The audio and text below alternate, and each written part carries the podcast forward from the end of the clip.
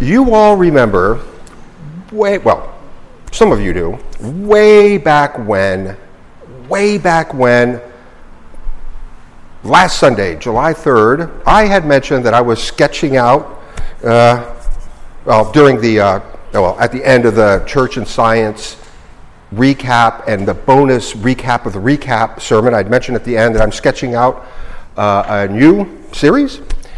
And I remember that? I remember that? All the way back to last Sunday. Well, here we go. After seven days and three eight packs of AHA caffeinated sparkling water, we are ready to rock with part one of a series titled Blueprint.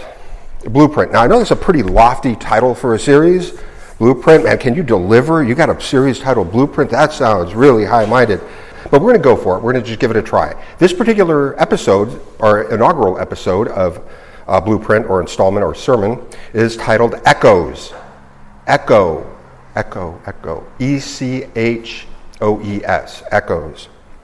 The spirit of this installment, in fact, uh, maybe of the entire series, uh, reminds me a little of season one. You probably all know this. Season one, episode 16 of Parker Lewis Can't Lose. So, in this exhilarating episode, Parker's friend Jerry, a very academically promising bookworm sort of character, gets addicted to video games. And as you can imagine, great tumult ensues. But finally, with the help of Parker and Mikey, Jerry chases the monkey off his back, and in a great cathartic act, Jerry destroys his giant mountain of video games using a steamroller. That's an expensive prop right there. So, but in any case, Jerry is finally liberated, and to celebrate, his friends buy him a present.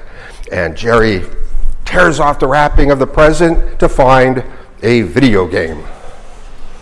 So, uh, we just got done with the 10 part series, including the recap, Church and Science, cautioning against jumping into the Christian versus scientist death match, cage match, whatever you want to call it. And in fact, this present series does have a sort of apologetic feel, I think. Well, I'll let you be the judge of that. Uh, but one thing, remind us of, we can pick up a lot from sort of what we reflected on in the, or what we have hopefully come to sort of uh, caution against uh, when it comes to the apologetics, especially modern apologetics against uh, materialist scientists. Um, we're not out to prove anything. I'm not out to prove anything. This series, there's no proofs here. Uh, and we're going to hopefully step back and sort of view things from the larger picture. Larger picture. Okay, here we go. Many have observed non uniqueness in Christian thought, or what you could call overlap. So, overlap between events, personages, teachings in God's written revelation with some pagan or religious practices that preceded or were contemporaneous to the biblical writings. And even as Damon mentioned not that long ago, there is overlap in language and messaging in God's written revelation and the Roman politics contemporaneous with Christ's ministry.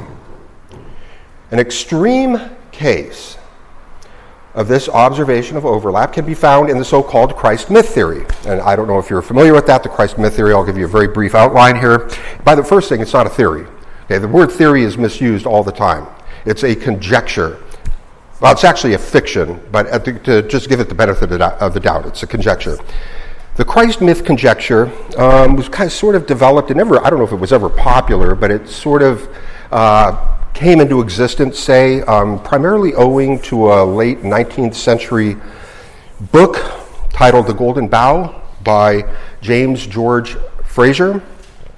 Then, then, out of seemingly nowhere, cut to scene maybe 120 years later, the Christ myth theory conjecture reappeared in the mainstream in 2007 with a movie titled Zeitgeist.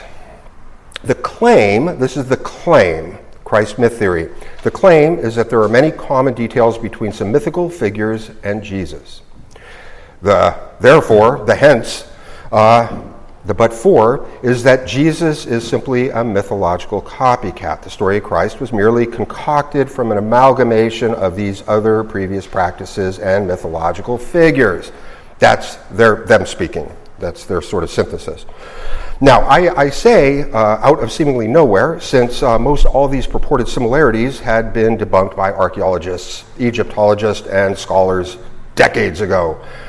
Now, as a side note, as a statistician, as a statistician, if you were to give me or any statistician two historical figures, or a historical figure and a mythical figure, or two mythical figures, doesn't matter, I can find you dozens of similarities. Okay?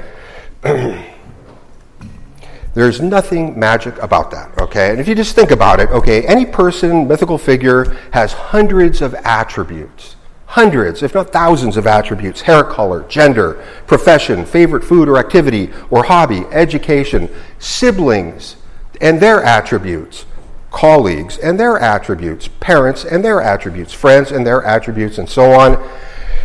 So it's not difficult finding a long list of similarities just by chance. There's a term for it, sometimes it's used, it's called cherry picking, getting, getting the results you want. Now, we can extend this further. This is hypothetical. If uh, you were uh, to allow me to stretch the truth a little, which I would never do, okay, but just speaking hypothetically, uh, we could triple or quadruple the size of that list of similarities.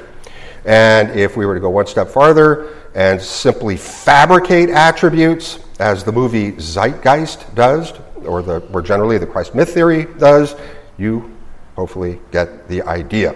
Okay, having said all this, now, having said all this, the truth that we're forwarding here is that there are indeed outside features of religions, culture, politics, language that do, in fact, overlap with the Bible and the teachings of Jesus. Let's just look at a small handful of examples. Okay, the Christ myth uh, conjecture. The Egyptian god Horus is the sun god. He is known, was referred to as the light. Not surprising, he is a mythical god, and uh, the sun, that's, uh, when I think of the sun, I think of a lot of light. So, okay. Well, Jesus was also known as the light. He referred to himself as the light, among lots of other things, of course. Jesus was born, you're probably familiar with this. Jesus, we're just going to go through about, I think there's seven or eight examples here. Jesus was born near the beginning of the age of Pisces. His ministry involved lots of fish and even some characters who were responsible for catching fish. Confucius, this is one I'm sure you've heard of, Confucius coined something very similar to the Golden Rule, which uh, followers of Christ will be familiar, about 500 years before Christ. Now, Confucius translates into something like um, do not impose on others what you do not wish for yourself. Now, of course, here's the thing with the negation, it's framed a little bit differently but strikingly similar, I think. now, there's also the four, this is one of my favorites, actually, by the way, the 42 judges. You may or may not be familiar with this. Uh, according to ancient uh, Egyptian religion, uh, during what, what was called the New Kingdom. The New Kingdom for them, not new for us, okay? The New Kingdom. Uh, this was, made, well, let's just say 2,500 years ago. So, according to the religion, when a person died, they were guided by Anubis, to the Hall of Truth. Uh, sounds kind of ominous, where they would make before 42 judges the so called Declaration of Innocence. This is a list of about 42 sins the dead would have to enumerate and upon which claim innocence. And many of these, in fact, bear resemblance to the Ten Commandments. Things like, I have not stolen, I have not blasphemed, but then again, there's lots of them that uh, bear no resemblance to the Ten Commandments. Like there's actually one of the sins uh, in the declarations I have not been an eavesdropper. okay, there's another one. Maybe you've heard of this one God is Trinity, Father, Son, and Holy Ghost. Buddhism also has a Trinity, believe it or not. It's called the uh, Trikaya, the three bodies the Buddha, the Dharma, the Sangha. Jesus is Son of God. And Damon mentioned this. Emperor Augustus was called Divi Filius, Son of God. Now, if we think about this just with a broader stroke, so we looked at some details, but just think about this from a broader stroke. I'm sure we have all encountered very high minded, ethical people who do not profess to be followers of Christ. Okay, last example, and this is going to blow you away. Jesus had two ears, and so did Aristotle. Okay, well, I mean, we could, um, okay, that didn't go over very well. Okay, but we could keep going here. Now, obviously, some overlaps are trivial, right? Some are trivial, some coincidental uh, or idealistic constructs of the imagination, of course. But I profess, I mean, the main, one of the main, the, well, the thesis of this particular presentation is that some overlaps, correspondences, similarities are genuine. Now, can we uh, tell them apart? Well, the trivial one, the two ears, Jesus, Aristotle, that one I think we could identify as being trivial. I think we've all heard detractors say, now I'm not just, I don't want to put words in your mouth, but I'm just sort of guessing. Maybe I'm wrong. I, am going to imagine that we have heard, all of us, at some point in our life, detractors say that since Christianity overlaps with other religions, it is not unique and is no different from any of the others the master Christian apologetic tactician attacks the assumption, this is something I've heard, I don't know if you've heard it, and tries to unroot any perceived similarities. This is a big mistake. Um, I've heard this before, actually more than once, where someone will say that, mention the Confucius thing. It's like, oh, Jesus got that from Confucius like 500 years ago. And then, and then I've, I've heard people just go back on their heels and say, no, it's completely different. It's completely different. This one has got the negation, and this one uses this verb and that verb, and they pull it apart. Okay. Look, no, they're very similar, okay? Many of the commonalities are, in fact, genuine.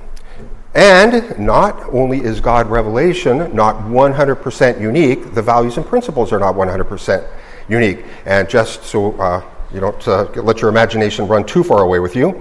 I know what you're thinking. You're you saying God stole his character from pagan religions?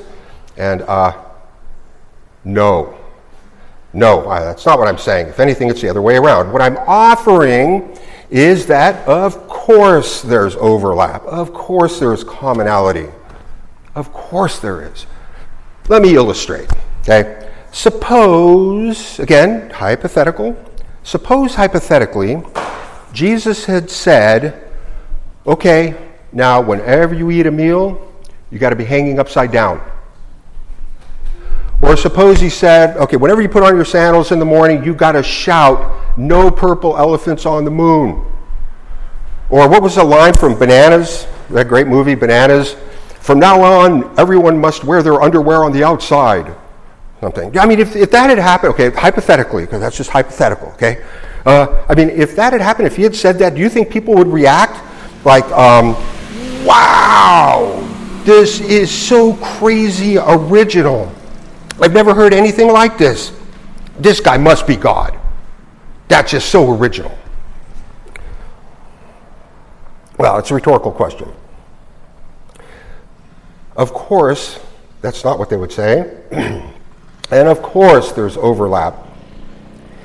This overlap, the commonality, the similarities, are exactly what we should expect to find in a truthful, trustworthy divine expression and revelation. Since the beginning until now, now, now until the end, God's plan, His grace, His will reverberate throughout creation.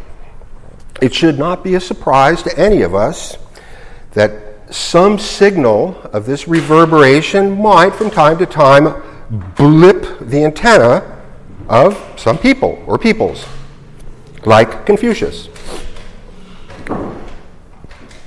Through all time and in all time, God's truth echoes.